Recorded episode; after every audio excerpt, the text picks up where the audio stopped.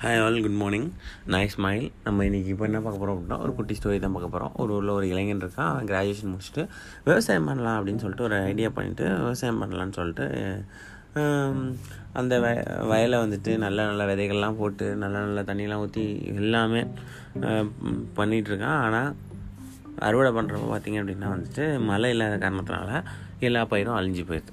So அழுத்தி போனோன்னா அவனுக்கு ரொம்ப கஷ்டமாகப்படுது அவனுக்கு செம்ம நஷ்டமாக போயிடுது கடன்காரங்களாம் வந்து கடனை கேட்க ஆரம்பிச்சிட்டாங்க. வீட்டில் இருக்கவங்களாம் திட்ட ஆரம்பிச்சிட்டாங்க. போடா பேசாமல் நீ வேலையை பாடுறா. எதுக்குடா தேவையில்லாமல் இந்த விவசாயம் கருமம் அப்படின்னு சொல்லிட்டு சொல்கிறாங்க அவனுக்கு ரொம்ப கஷ்டமாக போயிடுது.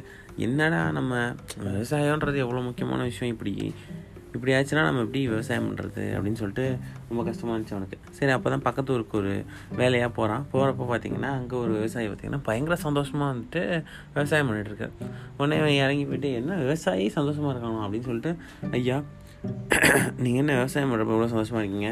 அறுவடை பண்ணுறப்ப தான் அழுவீங்க போல அப்படின்னு சொல்கிறான் உடனே அவர் சொல்கிறாரு இல்லை தம்பி இந்த வாட்டி எல்லாருக்குமே அறுவடை கொஞ்சம் கம்மியாக தான் இருக்கும். ஏன்னா மழை வந்து கம்மியாக தான் பேஞ்சுச்சு தண்ணி கம்மியாக தான் இருக்கும். ஸோ அதனால் எல்லாருக்கும் அதுதான் இருக்கும். அப்புறம் எப்படி நீங்கள் அவ்வளோ ஹாப்பியாக இருக்கீங்க அப்படின்னு அவன் சொல்கிறான் கேட்குறான் உடனே அவர் சொல்கிறாரு தம்பி சிம்பிளான விஷயம். நம்ம கையில் இல்லாத விஷயத்தை நினச்சி நம்ம ஃபீலே பண்ணக்கூடாது.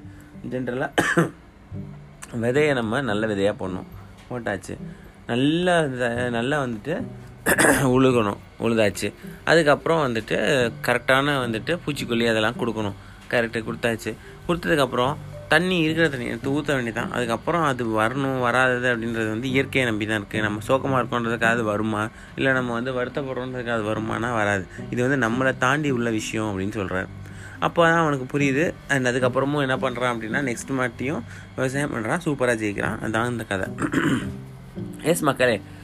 நம்மளால் எதெல்லாம் மாற்ற முடியுமோ அதை நினச்சி நம்ம ஃபீல் பண்ணால் கூட பரவாயில்லைங்க. ஃபீலே பண்ணக்கூடாது ஆக்சுவலாக ஆனால் சில பேர்லாம் இருப்பான் இதை மாற்றவே முடியாது. ஆனால் அதை அந்த நினச்சி நினச்சி ஃபீல் பண்ணுவான் எனக்கு இப்படி ஆயிடுச்சு. அவனுக்கு அப்படி ஆயிடுச்சு. இவன் இப்படி இருந்தால் நல்லா இருக்கும்.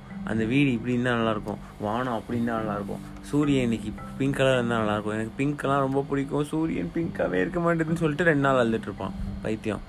அது எப்படி பைத்தியகாரத்தனமோ அதே மாதிரி தான் நம்ம பண்ணுற விஷயமும். ஸோ நிறைய விஷயத்தில் வந்துட்டு எக்ஸ்பெக்டேஷன் இருக்கலாம். ஆனால் ஹண்ட்ரட் பர்சன்ட் எக்ஸ்பெக்டேஷன் வந்துட்டு ஒன்னால் முடிஞ்சது. அதாவது ஃபார் எக்ஸாம்பிள் நீ ஒன்றே எக்ஸ்பெக்ட் பண்ணலாம். நான் வந்து நாளைக்கு காலையில் அஞ்சு மணிக்கு எந்திரிப்பேன் அப்படின்னு எக்ஸ்பெக்ட் பண்ணலாம்.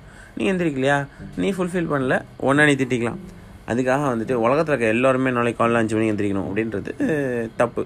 ஸோ அதுதான் சொல்கிறேன் நம்ம கையில் எல்லா விஷயத்த நம்ம எக்ஸ்பெக்ட் பண்ணக்கூடாதுன்றது தான் இந்த ஸ்டோரியோடது தேங்க்யூ ஆல் மக்களே. பாய்